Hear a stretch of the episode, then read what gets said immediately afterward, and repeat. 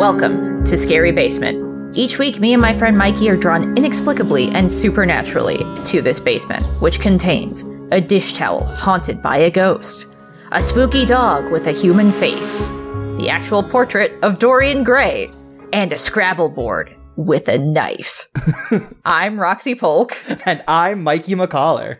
Let's start out, as we always do, Mikey, with the scariest things that happened to us this week. So, what went down in your life outside the scary basement that spooked you to your very bones? Roxy, the scariest thing that can happen to a man happened to me this week.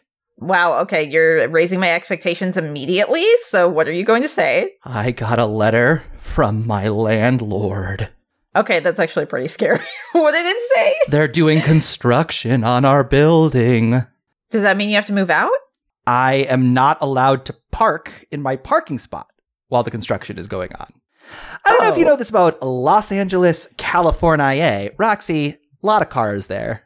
Yeah, parking is a nightmare in Los Angeles, actually. So, that's actually a very daunting, horrifying thing you're going to have to deal with for how long? Weeks? Uh, months? Three months.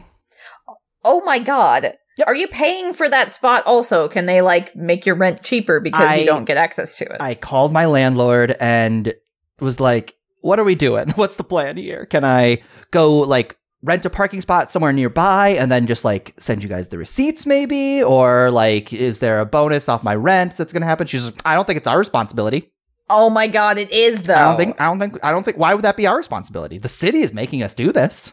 So Oh it was a true nightmare. I uh, ended up I ended up getting like 70 bucks off my rent. I like pushed pushed back the fact that you had to though, like landlords are such a fucking menace. It's so messed up. Yeah, we're That- listen, we're in the scary basement wherein every scary thing that has ever been lurks. And Mm. the fact that my landlord is down here makes Yeah. it clear that she is a monster. Well, at least you can feel vindicated with that, but uh at the same time, she's just can she she just leaves periodically to uh ask for money from you. So Uh, yeah, she comes down here and she's playing right now I see her playing with a, a Chucky doll and a, a scythe. And yeah, I guess a scythe. Yeah, that's like a isn't that what does a Grim Reaper mean, a have? scythe? A scythe. What is what? How do you say it? Scythe. I don't know you about say that. scythe? I think it's pronounced scythe. Are you fucking with me? Scythe. A scythe. I think that's Scythe. one of those words that I've only ever read and never had to say out loud. so, all right, Roxy, here's the new scariest thing that happened to me this week. My friend called me out in public. what was the scariest thing that happened to you? um, that I called my friend out in public and made him feel sad. Yeah. Fucked Um, up. actually, the the scariest thing that happened is I've I've complained about this before, but uh, Oregon has a lot of spiders, and it is now springtime, so it's spider season. So two nights in a row, I've had to kill giant black spiders that have appeared on my ceiling right before bed. Two nights in a row. Maybe I'll have to fight a third one tonight, but I've literally had to make like a makeshift pole thing. There's like some Swiffer floor cleaner thing that my roommate has. I literally will tie like a piece of tissue paper to it and then just use the pole to kill the spider on my ceiling. And Roxy? sometime one one of the times it fell on me and almost well fell towards me and almost fell on me and I shrieked and woke up my roommate in the next room. Is it hard living somewhere that is every bit as scary as the scary basement? it's not easy. I'm really tired of being a spider hunter I'm being being forced into combat when I'm trying to go to sleep. But uh I was may- just- maybe it makes me tougher for when we go to the scary basement. I don't know, trying to look on the bright side. I was just thinking how cool it would be if the next Spider-Man movie he fights Kraven the Spider Hunter. Kraven the spider hunter. Kraven's like a Wolverine villain, right? Or no, I don't know I enough he's about Spider-Man guy. I think he's in the. Sinister Six sometimes. He wears a big fluffy vest, looking like Macho Man Randy Savage. I like him. Oh, okay. See, I was thinking of Cable for some reason. Mm. Cable, Kraven, not not at all the same guy. sounds a little familiar, or sounds a little similar. I mean, Oh boy, here to break up our nerdy conversation. Number one jock of the scary basement, to the demon bot. he's wearing a jersey this time. How appropriate! This is the scary basement, and you should know that jocks are not scary. What is scariest to nerds are other nerds who are overly pedantic. Later I will explain in excruciating detail the origins of both Kraven the Hunter and Nathan Summers aka Cable. But first you were assigned the 1999 film The Sixth Sense directed by M. Night Shyamalan and starring Bruce Willis, Haley Joel Osment, and Toni Collette. Did you watch the film? Yes, I watched The Sixth Sense. What I- about you, Mikey? I too watched The Sixth Sense with my eyes. Then great. Good job, us. Good, then you may keep your souls. Okay. All right, we're doing it. Roxy, do we want to uh, go ahead and start recapping the movie for anybody who is listening up at the scary basement door, has their ear pressed up to the trap door? Yeah, sure. Let's do it. All right. The Sixth Sense. We open up with Malcolm, who is a child psychologist who has just won an award. Good for him. He and his wife Anne are celebrating when they are interrupted by a break in from a former patient. Now an adult and doing very poorly, this patient says that Malcolm failed him and shoots Malcolm and then himself. Later that year, Malcolm's new patient is Cole, a troubled boy. For now. God damn, he waited even longer this time. He's, he's waiting longer. I really thought we were safe. I thought we were home free. Yeah, I wasn't gonna say anything because I didn't want to jinx it, and then it turned out he was just fucking with us He was the just whole fucking time. with us. Great. All right, Great. go ahead. Thanks, Demon Bot, for nothing. All right. Later that year, Malcolm's new patient is Cole, a troubled boy who reminds Malcolm of his former patient he was unable to help. Malcolm is determined to save Cole and repair his strained relationship with his wife. Malcolm and Cole are getting along well, and Cole is even invited to a birthday party by a classmate. While at this birthday party, bullies lock Cole in a cupboard where a scary voice had been yelling. Cole is terrified of being trapped and screams while the bullies look on in shock. Cole's mother saves him, and he passes out. When Cole wakes up in the hospital, his mother is being questioned by doctors and child protective services. Malcolm then is at Cole's bedside, and this is when Cole finally confides in him his secret. Cole can see dead people. Not only is Cole able to see ghosts, but he can communicate with them and they can communicate with him. The ghosts don't know they are dead and are often angry and violent, which causes the temperature to drop around them. Malcolm unfortunately does not believe Cole and thinks he may have some severe mental issues that he is unequipped to deal with as a psychologist.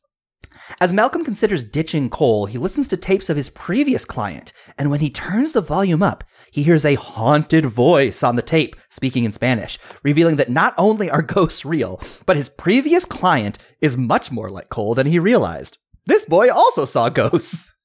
Determined to help Cole, Malcolm suggests that Cole tries to communicate with the ghosts to help them resolve their unfinished ghost business. A young girl ghost approaches Cole. She vomits and says, I'm feeling much better now. Cole is at first absolutely terrified, but then thinks better of it and approaches her and asks her what she needs help with. Cole is accompanied by Malcolm and goes to the girl's funeral and retrieves a box that the girl ghost gives him. The box contains a tape, which Cole gives to the girl's father. Then the father of the ghost girl watches, first in heartfelt reminiscence as it shows a puppet show his daughter made. But then the video changes, and to this man's horror, he sees proof that his own wife, the girl's mother, was poisoning her to make her sick. And not only did she kill her, but now their second daughter is also getting sick in the same way. Everyone present determines that not only did this woman murder her first child, but she is also slowly murdering her second child. With this action, Cole is able to save the younger sister of the girl ghost, finishing her unfinished business. He also learns to not be scared of the ghosts through this experience and chooses to endeavor to help them all from now on whenever he can. Days later, Cole is in a school play and gives a great performance as King Arthur. Malcolm sees the play and congratulates Cole. The two of them then speak for the final time, saying their goodbyes. And Cole recommends that Malcolm try to talk to his wife in his sleep to resolve their issues. Sometime later, Cole and his mother are stuck in traffic, and Cole decides to tell his mother the truth. He'd been hiding it from her, but he says that a woman died in an accident, and she's currently by his window. He then recounts how Cole's grandmother moves a necklace and tells his mother a story that only the grandmother would know. With this, Cole's mother believes him and accepts the truth of the situation. The two of them finally communicate, and at last there are no secrets between them. Malcolm finds his wife asleep and watching a tape of their wedding yet again. Throughout the story, he's been trying to speak to his wife, but unable to do so. Finally, he watches as she drops the wedding ring she had been clutching in her sleep, his wedding ring, which he thought he was wearing. The truth of what Cole told him before finally sets in. He was dead this whole time, only seeing what he wanted to see. That night, his former patient killed him. And what he perceived as his wife being distant was in fact her grieving his loss and trying and failing to move on with her life. The temperature dips as Malcolm's emotions overwhelm him, but he takes Cole's advice and talks to his wife in her sleep. She's finally able to hear him. They have a brief conversation and are able to say their goodbyes. With this, the final thing Malcolm needed to do has come to pass, and he's able to move on into a gentle white light. Boom! Six senses that kid had. he he did. What yes, he did. Yep, that's a sixth sense. Roxy, you have like some experience with this movie, right? Growing up, you watched it a bunch. Uh, not a bunch. I saw it like once in theaters as a child, and I remember me and my friend clutching each other's arms and being terrified of it because Haley Joel Osment's like performance is very good in the sense that like you as a kid are very easily able to identify with this kid who is terrified Yeah. and instead of taking away like the part that he finds himself at peace and is able to not be scared anymore I I just couldn't get rid of the idea of there could be a ghost in your room in this room right now staring at you yelling or like watching you or like over your shoulder Mhm. or like you know watching you sleep and you wouldn't know and my kid brain my kid logic brain just latched onto that and was absolutely terrified so can I can I tell you? Um, I had a similar fear of this movie because I I remember when this movie came out, like it was like the number one thing me and all my friends were talking about. I remember it came out at the end of the summer. oh for real and we were so Okay. excited about it. We saw it a bunch. Like I saw it a bunch. I did see it a bunch. And um, really okay my fear was not that there were ghosts in the room that were attacking me, but that I was like Bruce Willis and didn't know I was dead. Oh, that's similarly a thing to be terrified Horrifying, about too. right? Yeah. Uh, yeah. here's, here's a thing I, I did a lot and still will do every once in a while. okay. This is insane. Um, Okay. There's a key line in this movie where Haley Joel Osment tells Bruce Willis, "The dead people they only see what they want to see." So I would close Yeah. my eyes and I would hold my hands in front of my face with my eyes closed and press the, my eyes closed super tight and say, "If I'm dead, I want to. I want. I genuinely want to open my eyes and see skeleton hands." and I would open them, and they were just regular hands, and I was okay. I mean, that's a pretty good test. I mean, what what else would you come up with to try and fix that? You know, or try and determine that? I guess. Yeah, I, I, I mean, I guess the actual answer is I'd have to finish my unresolved business. I'd have to uh, finally have a conversation with my uh, toxic narcissist of a mother. I don't know Oh, if that no. would be my actual business. Well, if you're a kid. Uh, what'd you think of it now coming into it this second time seeing it? Well, because I knew the twist, I was definitely looking for things to see, like what was Bruce Willis interacting with and how they had the other actors act across from him. Mhm. you know Uh, so i was like very focused thinking about that and also just it th- there were some jump scares and there are definitely some like scary parts but at the end of the movie it leaves you with a very kind of heartfelt feeling uplifting in a way even though like bruce willis's character he he's dead he moves on but he's Mhm. able to communicate with his wife and then cole is much happier and his mom actually knows like what's going on with him it's all she wanted to know Mhm. And also just like Cole himself, like making his peace with these ghosts, he d- he chooses not to be afraid of them anymore. Mm-hmm. So like it it legit made me cry when I got to the end of it, like in a way because it was so moving. It Mhm. moved me to tears in like a good way. There are Um, two and I was like, like, how I can't believe I was scared by this. I, I would say there are like two transcendent scenes. I cried twice in this movie. Aw, in that I love the obvious one is the scene at the end where Cole is talking to his mom and they're in the traffic jam. and Yeah, he tells the story about the grandmother. That is just like an incredible scene. But the scene I loved before that was also with Cole and his mother, where it- it's also about the grandma scene. It's a setup to the grandma scene where she's like, oh yeah, yeah. "My necklace was gone. I found it in your desk. I know you took it. Just tell me." Yeah. And he can't tell her because it's not the truth, but he also Yeah. can't tell her. And he doesn't want like to lie. He doesn't want to lie, so he chooses not to lie, but he also can't tell the truth. And Yeah. yeah. And it's so heartbreaking. His mom is just like, just tell me. And he's just like, he can't do it. And it's just like these two people who care about each other so much and they're just at loggerheads. And I completely buy w- both of their motivations, why they want Yeah. so badly for the other person to uh, tell the truth. It's an incredible scene. It's not It's a surprise. good. Roxy, I think we might just be a Toni Collette podcast now. I I would be fine with that. She's great in everything I've ever seen her in. She's so- always good. She's great in this movie. She- She's great in Krampus. Yeah, she's the like titular horror mom. She's the horror mom. yeah, she's our horror mom. She's our Mikey. horror mom. We'll get her That on the. We'll get her down to the basement sometime and uh, that would be amazing. help, like help her no ward off all of these monsters that we're we're both fighting. she off. would. She'd help us defeat. Maybe that's the finale. It's how we actually escape Demonbot in the scary basement. As Toni Collette uses her horror mom powers to uh get rid of Demonbot for us. Can I tell you? whole Here's contract business. here's my fear. I don't want to bring Toni Collette down here because I would worry that Demonbot would take her, and I don't want to do that to her. We would fight. We wouldn't let Demonbot take Toni yeah, Collette. I would let Demonbot definitely take you before Toni Collette, and Well- probably take me. Like I can't say for sure, but probably. But She's Toni Collette is horror mom. definitely- She has to come first. I understand. yeah, you get it. Yeah, I'd leave you to die in place of her as well. yeah, no, again, totally understand. yeah.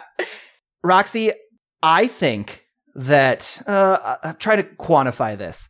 I would Hmm. say that 50% of this movie, for my money, does not work. I would. I, In which way? every bit about Bruce Willis and his stupid wife, I think, is an actively bad movie. I hate it so much. I was watching it. oh, No, no. And so that's what was so surprising to me, like later on, especially towards the end. I was like, I am so moved by this because literally up till the 50 minute mark of this movie, I was like, this movie sucks. What? I hate this movie. oh my god. Okay, and I'm sorry. I think it's because this is a movie that, first of all, I would argue is 100% better without the twist. And I Uh, think going into it knowing why? the twist, it's Uh-huh. very dumb. it's just like a Really? bunch of scenes of him like sitting down and her ignoring him, and his wife is just like doing her own thing. So here's my thing. Here's my whole thing with this whole movie, right? okay. You have uh, uh, imagine this movie rather without the twist. Bruce Willis Okay. is so like he knows he's a ghost. no no no he doesn't die. He's not dead. Oh, okay. So he, he is just a human. He's just a normal Okay. guy. And Okay. he has this patient who, at the beginning of the movie, we meet that he has failed. And then Mm-hmm. he meets this next patient that is reminding him a lot of it. And he's like, this is a chance to redeem myself. And then he's got his wife who is saying, like, you need to let this go. You're too focused on this. You're ignoring me. They could have a conversation about this. And we've got like an actual meaty, realistic human thing that has happened to somebody. He's got a truly noble job that he cares about, but he can't reconcile that with his life that is falling away from him. And so the choice to give up Cole or not ends up becoming, again, like we were talking about this, this scene between Toni Collette and Cole, her son, where like they both want something so bad and they're both really real reasons why you would not do it. The Mhm. Bruce Willis stuff, it's like there's no real reason that they can't talk besides the fact the movie decided they want to have this fun little reveal at the end. Well, I think it's showing the two different perspectives because we see Cole, who is someone who can see ghosts, and Bruce Willis, who is an actual ghost, who could be like, you know, it's kind of showing that stand in how. So many movies how just they see they gloss things, I over uh, the ghost perspective. well, I think it, it, it's an interesting thing, especially when you see, like, you know, there's a part where he's sitting on the edge of his wife's bed and wants to talk to her, but she's like asleep and she's been crying, and like suddenly the temperature drops. You know, so it's kind of like one of those things where the movie gives you all the clues. So if you know or if you're paying attention, you would have figured it out way before Bruce Willis did, even if you didn't know the Mhm. twist. So in a way, it is like a mystery that gives you the puzzle pieces, which I appreciated. Uh, personally, I thought it was more interesting, especially because his wife has this perspective as well that she acknowledges and appreciates the sacrifice that her husband made to help children who are in trouble, who are Mhm. in peril. And she kind of made her peace with that a long time ago. Like, it doesn't, y- you see it in the opening scene. She is of course would would like to have more time with her husband but she respects appreciates and admires the fact that he is helping these kids through these situations so she like never resented him for it and i kind of thought that was better I- than just making her be like an angry wife or something no, no, no. I agree. Okay that is then there is truly no conflict in the Bruce Willis story. well the thing is for him it seems like she has changed but like she hasn't she just can't Right. deal with her grief and she tries to move on but she can't That's why I think that this movie is fun on the first viewing, but knowing the twist at the end, like it's just like we always talk about how these stories, these horror stories are like realistically, uh, uh, not realistically, hyper realistically showing us experiences that we've had in real life. And I've definitely had experiences with people where like, you can see that this relationship is falling apart and you want to change it and you just can't. And the Mhm. reaction isn't to like he never changes. he never like grows as a person. He figures out the little silly thing that happened to him. Well, because his his goal was never to change. He he never needed to change. He just needed to succeed in his goal of helping this kid that he failed. Right. Like that was the thing that he wanted. So he didn't have two things he needed to do because Cole is the one who needed to change. He's the one who needed to accept things as they are and move forward, be vulnerable and like tell the truth with his mom and like accept the fact that he has this ability and can do something to help people with it it, it would be cool if we had two characters that had to change in that way, but I think since Cole is there, we don't need Bruce Willis to do that. I agree. And it's more about him dealing with like the grief of death, and then Cole is more of the It's not know, though. It's not. acceptance It's not about him dealing with the grief of death. It's about him not Well, knowing a it out, thing and then flipping a light switch and then being okay with death. Like, and I that's and that's what I mean. Like, I love the Cole story, and I think the Cole story works because it inherently has this conflict. All the time that they're spending with Bruce Willis, and like, there, there's like this guy who's like coming to see his wife. So now, again, watching it back, it's like, is she openly cheating on him like when he's there? And it's just like, it's so. It reminds me of this. well, it's like when he wouldn't be seeing her. So from like his perspective, he's in the basement when the guy comes to the door, or he's at work when you know he's not there. So it might look like she's sneaking around or something when And- she's not. And I think that's why it doesn't work because the movie has to do so much work to get us into like little situations where it's like, of course she doesn't realize he's downstairs. Like, the only reason these things are happening is because the movie needs them to happen. Because he needs to be in situations where it looks like he's not dead, but he, when we go back and watch it, he's actually not interacting with anybody. I mean, I guess it for me it was more like showing how she was trying to deal with the grief process. So it was showing how she was trying to move on and everything. I was thinking more about the wife's emotions, I guess, in that situation because I knew the twists. For her, her husband, who she was completely devoted to, died maybe about a year ago or something. And so she's kind of trying to move on because she knows she needs to, but like she doesn't want to really. So it's like this new guy is coming around and she's like kind of trying to give him a chance, but is also like, I'm not really ready for this and stuff like that. So I think it informed her and made her a more well rounded character instead of just making her the wife. So I can understand why you have grievances and don't like it. I personally liked it and thought it was completely fine. It did not detract from my experience at all. But I guess because then they're showing their two separate lives, I guess. Bruce Willis's character, Malcolm's life, and Cole's life, I Mhm. guess. So I didn't really think about it.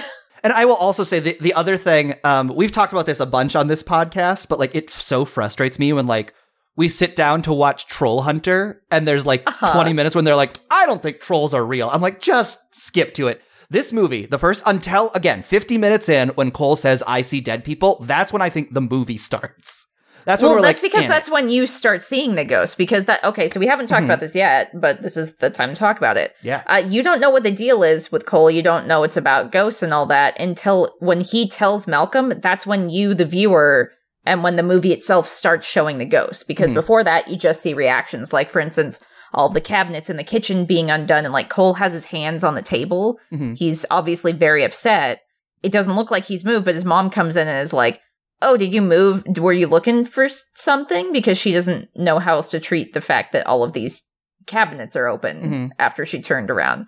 And he's just like, Oh, I was just looking for a Pop Tart. And he says it in like the most terrified voice, like he's trying to not be terrified, but he is. And then when he leaves, like his palms were sweating when they he was uh, like putting them on the table because he was so terrified. Yeah. And so she sees that. So you're like, is this kid like, is he kind of, you know, like messing around or like what's going on? So they're like, again, trying to give you clues to what's happening until then, yeah, when he tells Bruce Willis, then they're like, okay, now you get to see all the ghosts and you see what Cole has been dealing Mhm. with this whole time, which is such a cool shift. There is one scene that I hated. where, okay, which where one? Toni Collette is like cleaning the house and then she sees all the pictures that are hung up Mm-hmm. of her and Cole. And Cole is like looking at these little like flashes of light. Oh, she's yeah. like, Oh, what's going on? And it's like this really long scene. They have like five Yeah. examples. And I'm I didn't like, even remember that happened. And yeah, it kept going. It's like, like- this picture and this one. it's ghosts. The answer is ghosts. like, stop it. Let me connect with these characters. They are, it's just ghosts. It's ghosts. I feel like I'm losing my mind. These fucking people. Huh, what's going on with my son? Ghosts! I am gonna die, Roxy, and I'm gonna Okay. find a fucking Cole kid, and I'm gonna say, just tell your mom it's ghosts, so we can all move on and enjoy the movie. Losing my mind. the movie that is your life, Cole in real life child. If your life is being a sixth sense thing, Cole, just tell her because somebody is gonna watch it in an alternate universe where this is a movie and I need it to end. The thing is though, like the movie is grounded in the real life and you in real life and you would not think you would not jump immediately to ghosts. It's just because that's the way the direction is Also, being shown. also, Uh-huh. we Uh-huh. have been Also seeing what? ghosts. We have been seeing ghosts this whole movie. We've been seeing Bruce Willis. The rule isn't fair. the rule yet. isn't fair. We It's don't that, that once yet. he reveals the secret, that we as the audience get to see ghosts. We've been seeing ghosts. But he's a POV character. I'm gonna lose my, I'm gonna lose my mind. Mikey has lost his mind. I think this is the movie that's gotten you worked up the most for some It really has. Well, because okay, and here's what's frustrating to me about this. Okay. because uh, it really does feel like this is two movies, right? This feels like it's Bruce Uh, Willis and it's and so, he's doing his his on. silly ghost thing, and it's like it is all. I mean, they, Cole even has this moment where like he goes. I think it's the hospital scene where Bruce Willis goes to talk to him, and he's like, or Cole tells him like, "You're bad at telling stories. You've got to throw a few twists in there." And it's like that is very clearly M Night Shyamalan's perspective on storytelling. You've got to throw a few twists in there. And that's what's so unsatisfying about so many of his movies for me is that they have these twists that ultimately mean nothing to these characters. And so we've got the Bruce Willis thing that it didn't work for me and is unsatisfying. And then you got the Cole thing that is just like some of the that's just like incredible movie making. Like this whole Cole story is incredible. The going to the little girl's funeral is incredible and emotional yeah. and smart and no twists at all. Like, I mean, I guess there's kind of the twist that like the mother is involved in it, but it's like this very Well, you don't know what the clue is going to do, too. Like, you don't Right. know exactly the specifics. You just hear, like, oh, yeah, she was so sick. It's so sad. And, oh, th- did you hear the little one's getting sick? Like, you just hear these conversations from the other people at the funeral. Yes. And then when you get, when, uh, which, by the way, this actress who plays the, the pukey ghost girl. Oh, I know. She is, uh, yeah. I know who she Was is. it Mish? Is Mischa it Mischa Barton. Barton? Yeah, from the OC. She is from the OC. She played um holy shit, do I not remember this character's name? There's Ryan and Marissa Cooper. She plays Marissa Cooper. Uh, okay, I the was OC going is to one take of my away all-time your OC shows. fan club card if you could not remember her name. I was so scared. you passed. lucky, There are like lucky for you. 30 characters total in my life that I know more about than Marissa Cooper. And out of the thousands of TV characters I've been involved with, uh, that's pretty high up there. Yeah. Uh, but so she she gives Cole the a box, and you don't know what's in that box. She like slides it across the floor in a very creepy way, Mhm. and then he gives the box like very purposefully to the dad, and is like, "She wanted you to have this," and you don't know it's a VHS tape until he opens it, and then he literally watches it at the funeral with Mhm. everybody else there. This is when you know the the entire crowd realizes what happened, and he confronts her about it, and so then you know that like, okay, the the little sister is going to be safe, but I think that scene also because the the mother, I don't know if she's a stepmother or if she's legit the mother. I think she's just the mother. I don't know. But she is by these red roses. And so it's kind of when I noticed, oh yeah, like the color red, I forgot is Mhm. like a big deal in this movie where they use it very strategically for certain things. It's very sporadic. They would even take it out of certain scenes if it didn't feel like it had like meaning or was trying to like draw attention. So she's like buy these red roses. Cole is wearing a red sweater, I think, during that whole scene as well. Mhm. But so that's like the first time Yeah, red symbolizes dead people. That is what like the dead people are drawn to. I think so, or it's just supposed red. to or or it's like it's like overall red is where, where the ghosts lurk. Yeah, or it's supposed to comment on something like that happening or being around, I Mhm. think. I think that this like videotape reveal is a really good example of a twist that like affects the characters and like pushes the the emotional story forward and like gives these emotional moments. Like we earn these emotional moments because this father then has to confront him. And then we get this like kind of catharsis of like the saving of the younger girl. Like I think that's like a like that's a better movie to me than the movie. Uh I really don't think it was that ineffective. It was plenty effective for me. I just don't understand why this the like the twist at the end didn't work for you. You just thought it was too much, like it was too prolonged. Is no, because because they he brings up this really interesting. He talks with Cole about it. He brings up this really interesting conversation when he like uh, this is how he gets Cole to open up to him about the dead people thing. he starts talking about himself. Again, Uh-huh. com- communication. This is the big idea of the movie. Uh, spoiler. Yes, yeah. So I guess we're kind of talking Yeah. about that right now. Yep. he says like there's this doctor who it, like he lays out the good version of his story. He's like i've i had this patient that i failed and i want to help this new patient but it's clearly costing me my wife. And that's Yeah. like a heartbreaking story. And it wasn't what was going on. He just like didn't see the silly thing that like oh you're a ghost. And then he doesn't have an emotional moment. He's just like oh i'm a ghost. Okay i'll move on. And then it's Well, because he was he was worried about that because he talks about how like his final words to her are I never put you second. Like I always cared for you first. You were willing to sacrifice so much for my job, but like I hated having to do that. I resented the fact that I did that.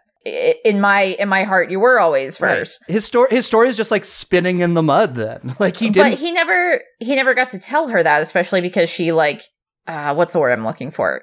Not idolize, that's the wrong word. I guess she she respected and appreciated the fact that he was putting others before himself as well. So like maybe he couldn't have a conversation with her about that. And the whole time you see him trying to talk to her, you don't know that he can't literally say it. It just seems like she's ignoring him or is just like fed up or, you know, resenting the fact that he almost died because of his work, I guess. Um, and that's when you learn that that wasn't the case at all. right.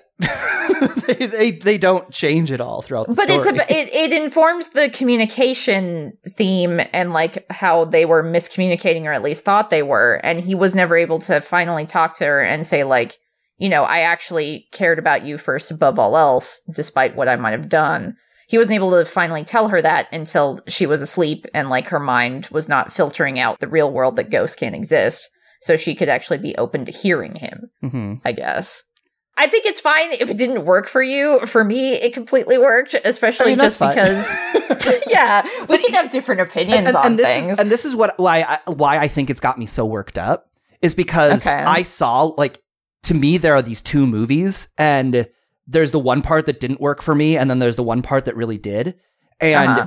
the question was like this was M Night's first movie and so it's like which direction is he gonna go down and I feel like his perpetual fall has shown that he is way more interested in silly stories with like big twists than the emotional character stories that he's clearly capable of. I think that's also a thing that people came to expect from him, which which is kind of like when you set a standard like that, like what The Sixth Sense has, there's no way you can live up to that. People are going to be looking for twists. Like one of the reasons why The Sixth Sense was effective is because you're not looking for that twist the first time you watch it. You don't know what like an M Night Shyamalan movie is. You're not Mhm. expecting there to be a twist. His name is not synonymous with those things at that point.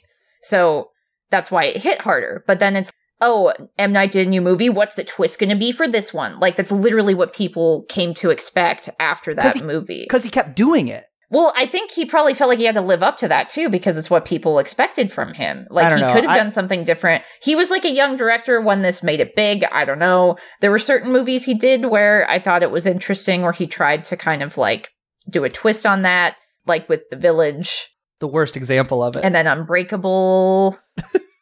I'm saying he tried to do something different. I'm not saying it was Like- particularly effective, but Unbreakable had had the same thing happen to me where like the twist at the end is that like fucking Samuel L. Jackson was doing all the crimes and it's like all right so like he already we already did the story for, we already for did the movies like those, it didn't detract as much, and it's more of just like the plot progressing. Yeah, sure, it's a twist, but like that could have been a twist in anybody else's movie, I Mhm. guess. And then other movies where he tried to not do that, like I guess uh, Lady in the Water.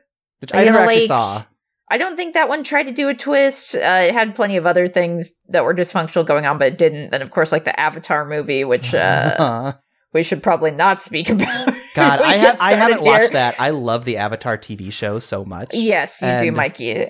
Even though you hate anime, It's- well, dislike anime. The hate is a only anime thing that I like at all And it's just like anime influences, not even anime. But um, anyway, that suffice it to say that he has done plenty of movies where there aren't twists. yeah But I, I, I don't know where you go from there. If you made The Sixth Sense, Mikey, if you were a young director, I think he was like 29, 28 or something when this happened. Mhm. You have a movie that propels you out of obscurity where suddenly you're a big name and people expect, like, oh, well, the next thing you do has got to be the biggest shit ever, right? Because like you did this, like what would you do? Would you try and do something completely different or try and do something that had elements to it that people expected from you? I guess? Honestly, I would make Unbreakable minus the twist. I would make 90% of Unbreakable. Because I think Unbreakable is his best Okay. movie. Unbreakable's very good. It makes me want to rewatch it now that we're yeah, talking no, about it so Unbreakable, much. again, like, I, I don't know. He I, the the fact that Cole literally states his storytelling philosophy in this movie makes me think that that's M Night's philosophy that like you need to throw a few twists and turns in, and twists and turns are fun. like They are fun. Let's not. Yeah, there's nothing wrong this. with that. but there is and i think we've talked about this a bunch before this difference between plot and story the plot Yes. are the like actual mechanics that are happening and the story is the emotional weight of like what is happening to these characters and i respond so well to emotional character stuff and this is the only movie that like if a movie like doesn't care about its characters you know we've watched silly stupid bullshit on this podcast before Uh-huh. and it's enjoyable this movie Yeah. has one of the all-time great movies wrapped up in a movie that is about what if he was a ghost and it's like i don't i've never been a ghost i've never been a ghost i've never Yeah. i've never tried to su- But like, have you had someone you love appear to not love you anymore? Because that's the thing. He's worried his wife has fallen out of love with him and does not love him, and then he finds out no, he actually she loves me so much that she kind of can't move on. So I need to let go of that. yes. So like that is that is the emotional twist. So you're saying that doesn't resonate but with that's you? the thing like they never dig into that and when they decide to solve it they solve it not through him looking at his life in a new way realizing that But like he has throughout the movie, I guess, because he's able to like save Cole and let go of that, and then he's able to like realize the reality of the situation his wife was dealing it with because he thought it was something else. Do you know what I think Basically. this story, how the Bruce Willis story would function well as an emotional story if they were going to do this, like the twist is he was dead the whole time? And this probably gives it Mhm. away and would take a ton more workshopping than just my flight of fancy idea.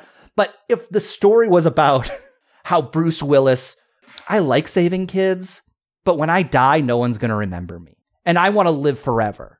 If I if he was like afraid of What? death and he wants to do something that like will remember make him remember forever and he gets this plaque from the mayor that's going to be hung in city hall and she's like no matter how long you know uh, years and years after you die you will have made a difference and he's like it's not enough i need to do more i need to do more and then he finds out he's already dead and he's already done as much as he can and learning that that has to be enough then his work with cole suddenly matters because the I- death I is, mean- the death is just like another thing It would change his character completely though, because when he I gets agree. that award from the a mayor, yeah, the he's movie.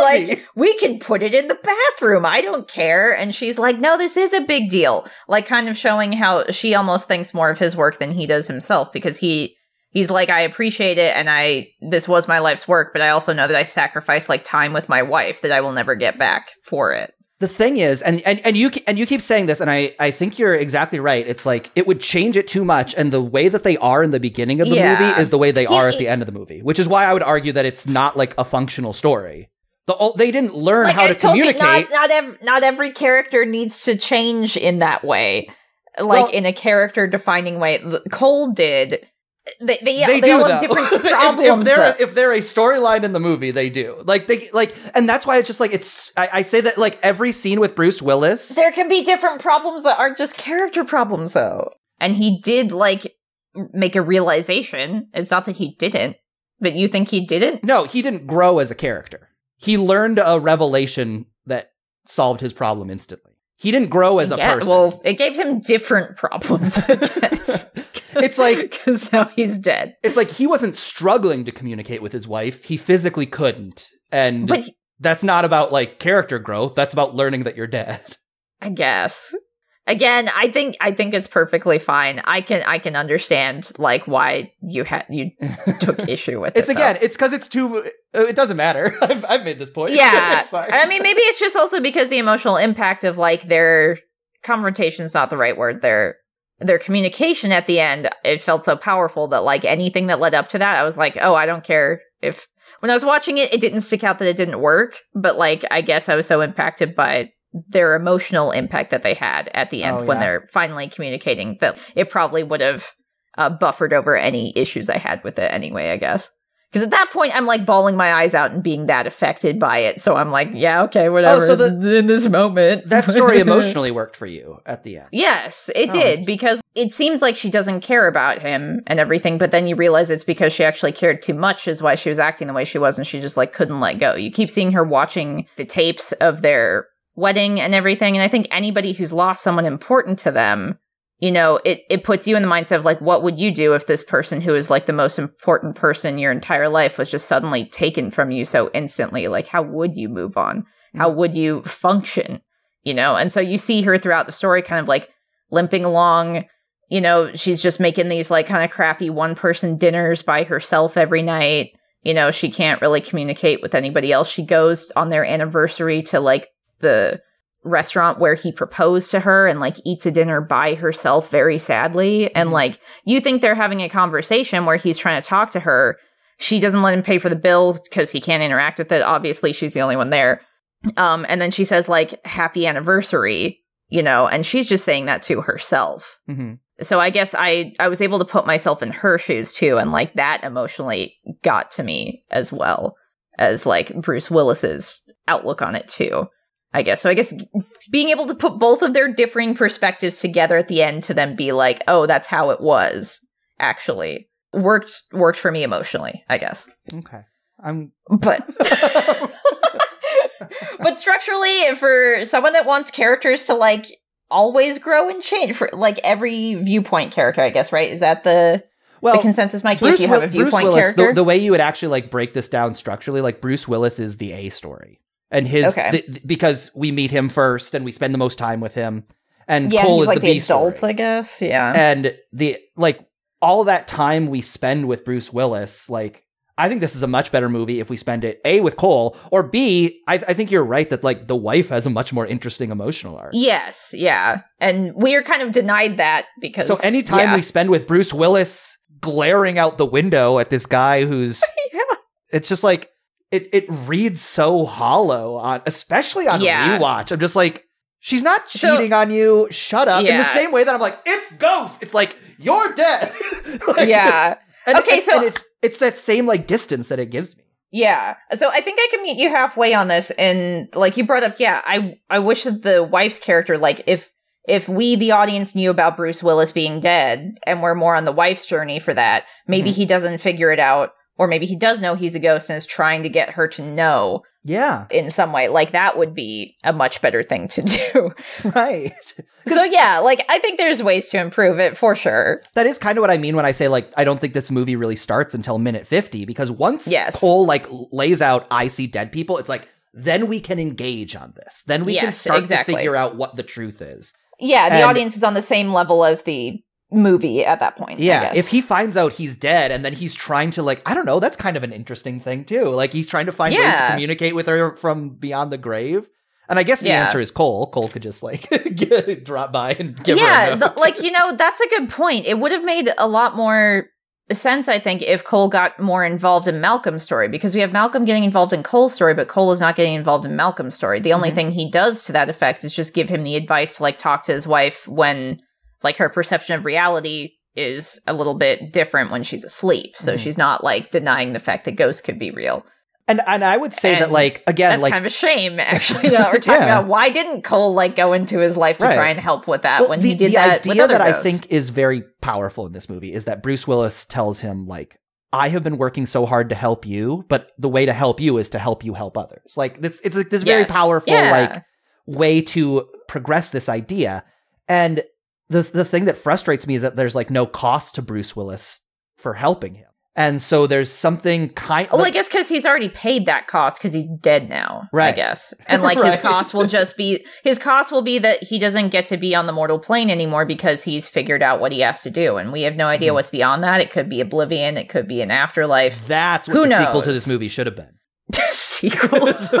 what Bruce Willis Sixth does. to the Seventh Sense.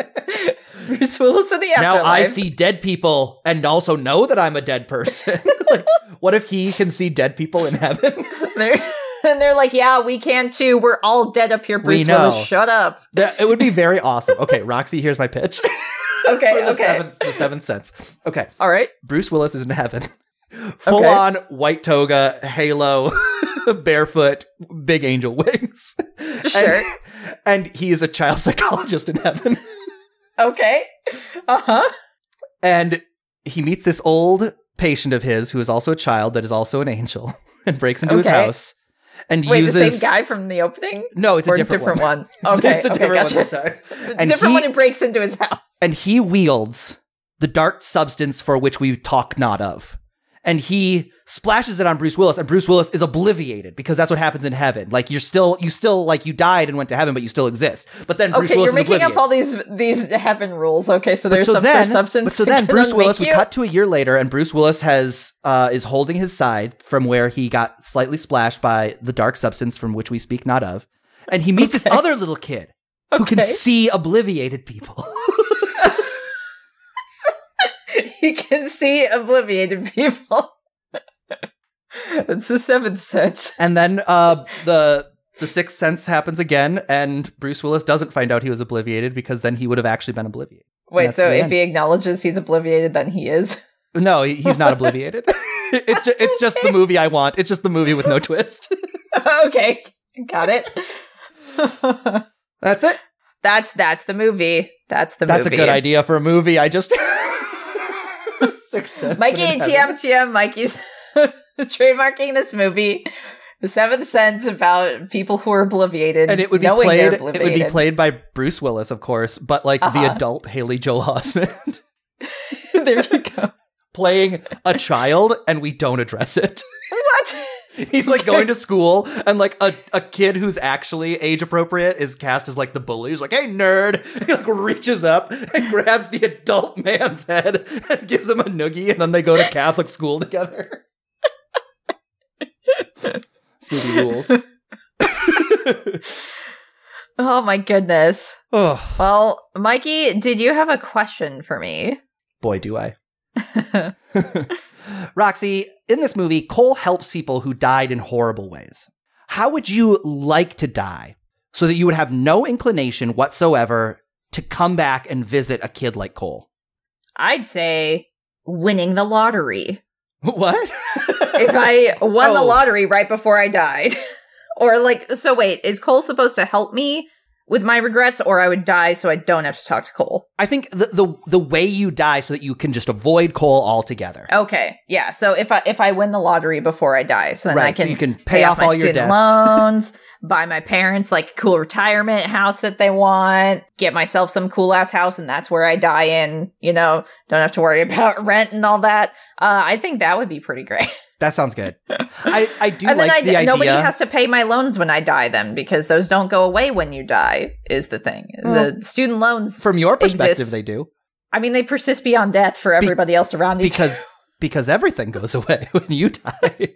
Well, for me, yeah, but that would be a unfinished business. I would feel like if I was saddling someone else with that. So yeah, lottery would wipe that out and let me do all kinds of other things. So Here, he- can I tell you though, really quick? Here's the movie I want to make before I make the seventh sense, uh, the six point five cents, and six point five it, cents. it follows Cole still. He's still like alive and helping dead people, and a Uh-huh. person comes to him and they're like, "Hey, I need your help to put my affairs in order." And Cole's like, "Okay, what can I do for you?" And he says, "I need a hundred thousand dollars to pay off my loans and buy my parents a house." And Cole's like, "No, I can't. I can't do that." And then the rest of the movie is just like uh like a fun like jaunty montage of Cole like getting various odd jobs, like painting a fence and then holding out his hand, and somebody like counts out one, two, three, four hundred well, also if you're if you're a ghost, you can like go places to see things people don't want you to see. Mm. So if you can like somehow see, go to the Lotto Empire building, Mm-hmm. skyscraper building they're in, who knows? I don't know where the Lotto people are. Yeah. Uh, go and check, peep their numbers, and then you go and tell Cole, and then he can take care of that for you. Roxy, it's a heist movie. Yes, it is. You have you, ha- you have the ghost sit and watch while the guy enters his keypad. yeah, yeah, yeah. you get one ghost who is specializes in explosions. oh my one god, yeah, ghost okay, who we're specializes. more ghosts into it. you build your ghost team. when you can do hacking. One uh, who is the face, he's able to like uh schmooze and talk his way into any situation. It's just Ocean's 12, except every character except for Cole has just like a slight transparency on them. you can kind of see the background behind them. And then we'll cut occasionally to like parts where you can only see like the real world without the ghost. So it's just like Cole running around doing things or having conversations. Dude, Then we'll cut back to see what you can actually crazy see. how good we are at making movies. We need to trademark this one, Mikey. Let's co-write this, please. Okay. Six point five cents. I can't wait. What about you, Mikey? What what would you do? I'll tell you how I hope to die so I avoid a Cole kid. Okay. I want to get very suddenly sliced like the guy in 13 Ghosts. what? I What? Why? Okay, please explain. I want to die so swiftly and so suddenly and with no hints of anxiety or worry that I don't even have time to worry about what my unfinished business is. Have you heard um have you heard the But wouldn't you that, just like- not perceive? You wouldn't perceive that you had died, though. So wouldn't that cause you to more than anything stay around? Here's what I'm working off of. Okay. The reason you want to have like your cattle that you're going to one day turn into steak and eat killed in like a serene way is because when an animal tenses up and has anxiety, it like changes the meat, like the chemical composition. They release like an anxiety chemical in their brain that changes the meat. Oh gosh, I have heard of this before. And so I just want to avoid any of that chemical in me. So I want to just be walking through a glass house and I want Okay. very suddenly to go shink and then I'm just dead. And I don't get to think about it and I don't get to be afraid. Cause then, like, I think the reason you get these resentments is because you're like, oh my God, I'm about to die. And I never told uh, Sandra at the Starbucks that I loved her. And then that's what gets you worried. If I don't have time to think about it, who cares? Then it's just like, oh, well, God, off to hell. I've already decided that's where you're going. well, okay, I'd say that yeah, if you are able to move on that way, as long as you're not perceiving that you didn't die, because I think Cole says that these ghosts don't know they're dead. oh yeah, I would see myself So- sliding down. I would like feel I would be sliding down. Okay, so you'd be like, "Yes, I am dead." Here's the thing: Goodbye. so many of these ghosts in this movie, uh, The Sixth Sense, are walking around, and of course you don't know you're dead. The, there's a fucking hole in the back of your head, right? Yeah, Of course you don't know. Bruce Willis isn't like looking at his gut all the time to see if he's dead. if I am walking around and half of me is gone, and I'm Uh-huh. like falling over because my center of gravity is so different, I'm gonna know. that's. I would hope so. The thing is, though, because like Bruce Willis doesn't perceive his wound until he knows is the the problem. So you might think you're whole until you have the realization that you're dead, That's true. and then you'll be in half. Which is why, as I'm living now, I'm constantly feeling the back of my head and the front of my head, and just like making sure: am I am I stable? Am I have you I know, been I was chopped? wondering about that. You, you keep touching your head this whole time we've been recording the podcast, and now the twist is revealed. I know why you've been doing it the whole time. You need to double check. I feel like You moved listen, on from skeleton hands, skeleton hands, so you upgraded to from skeleton hands to checking the back of your head.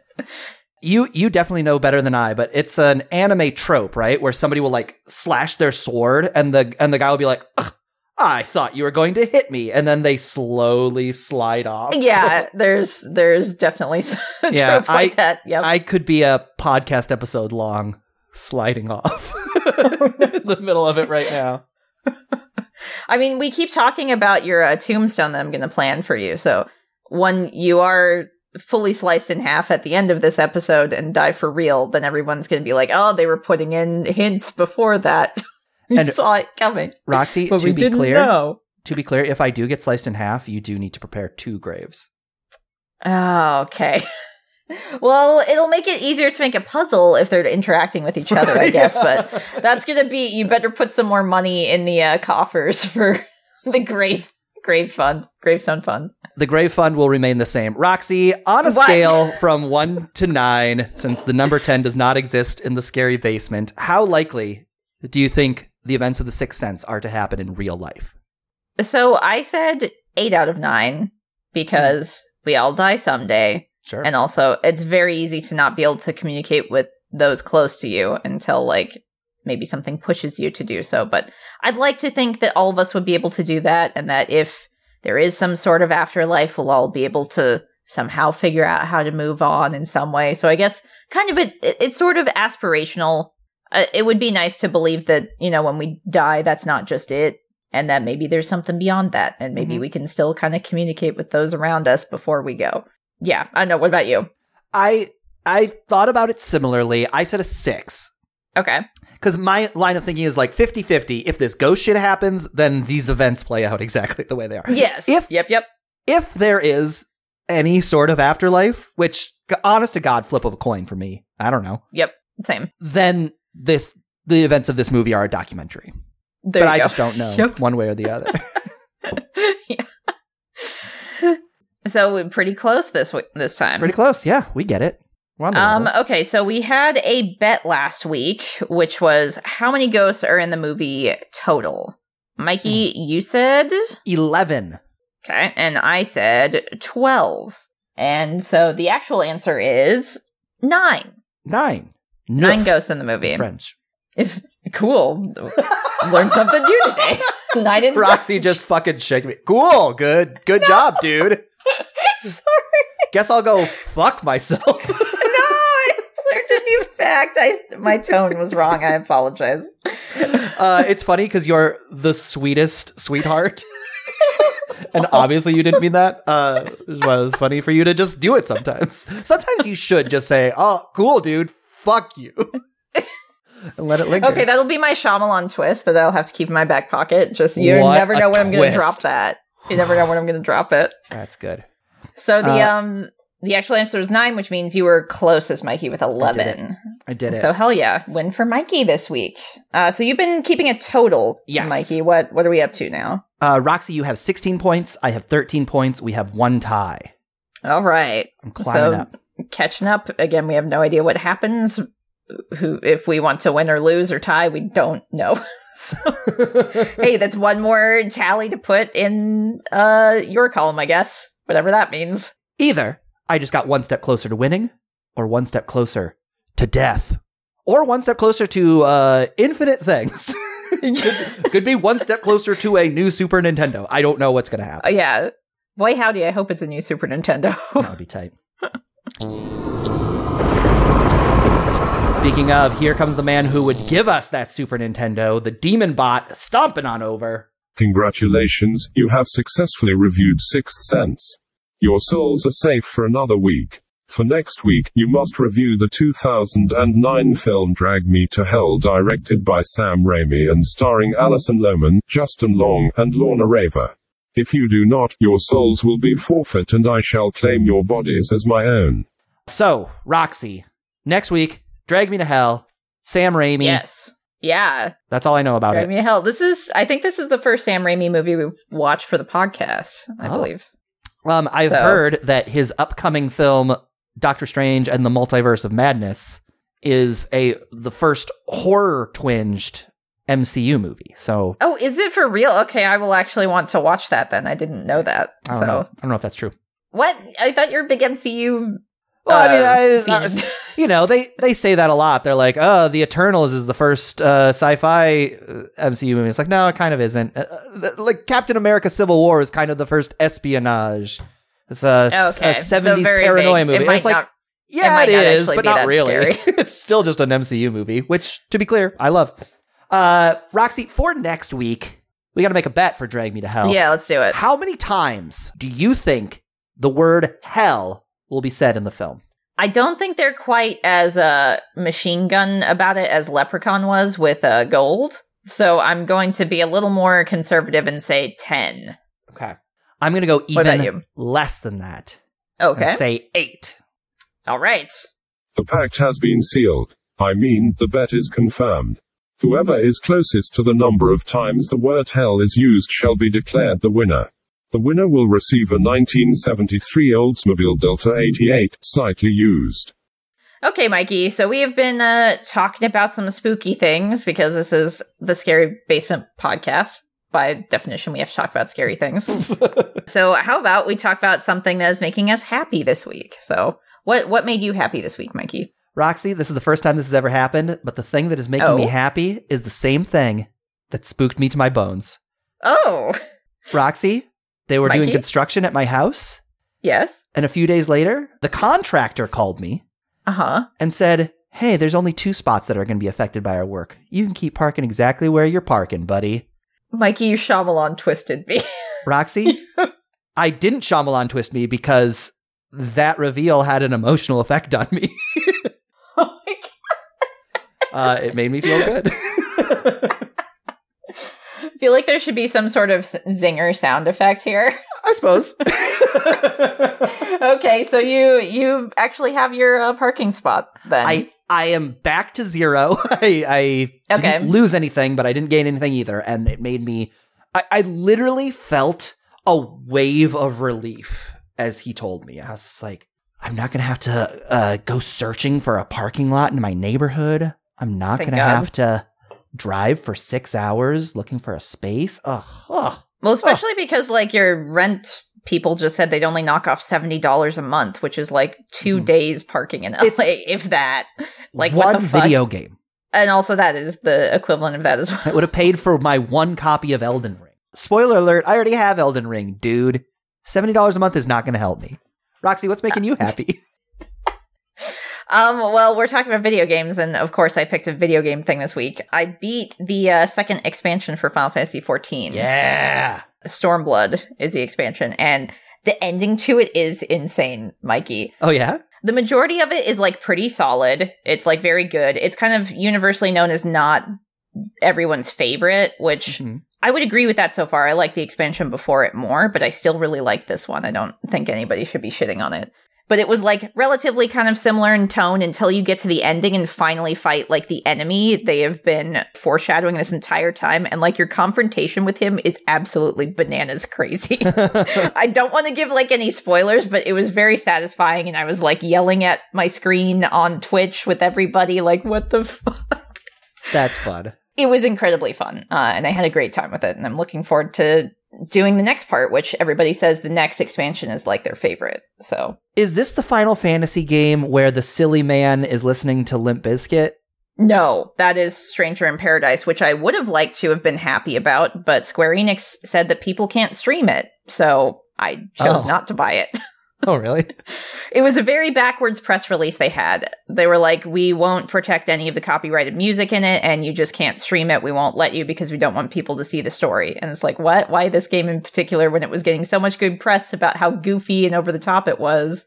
And i even streamed the demo uh, which there needed to be more goofy scenes in that demo so Mm. i i would have liked to have played the rest of the game to see just quite how many how how goofy they go Mm-hmm. demo was relatively fun. I was shilling for the game, being like, yeah, I was literally never going to play this until I saw another streamer stream that clip. Mm. It made me want to play it and stream it. Then actually trying out the demo, I was like, hey, I'm going to buy this game and stream it. And other people were like, I will too. Uh-huh. Um, and then Square Enix said, how about no? Mm. You can't do that. So I was like, okay, then I won't.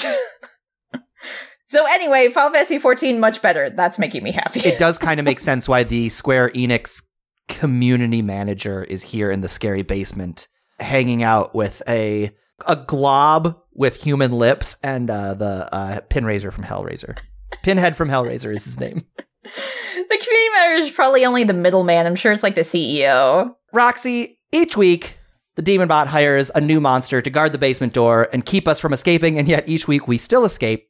This week I brought something with me to help us against Okay. whoever the guardsman is. All right. Roxy, I brought three knives that I'm going to put in between my fingers, like Wolverine. Oh, ever- okay. Yeah, Wolverine situation. Did you ever do this when you were a kid? You take like three knives and you put them all in your fist, and like Uh, I do that knives. all the time with my keys if I ever have to go out at night. oh, right. You have you have that purposes. real frightening thing that you have to do. But it would be much more effective if I had legit knives. So No, I uh, think this will be more effective. I used to play Wolverine a lot, so just, That's fun. Uh, calling back. Let's just open up the basement door and Okay. oh, Can you see? yeah, it's a simple lobster beast. Lo- lobster beast. Okay, just you've big seen lobster. these lobster beasts. Of- All right. Yeah. Do they have like a weak spot or something? We're gonna try. I'm gonna just take a swing and oh, Roxy, I dropped them. The knives weren't stable in my hand. Oh my god! You shouldn't. You were you not gripping? Uh, It's just they were kind of loosely in my fingers. okay, well you you got its attention. You got its attention. We gotta get out. Uh, look at Roxy. Hey! How dare you?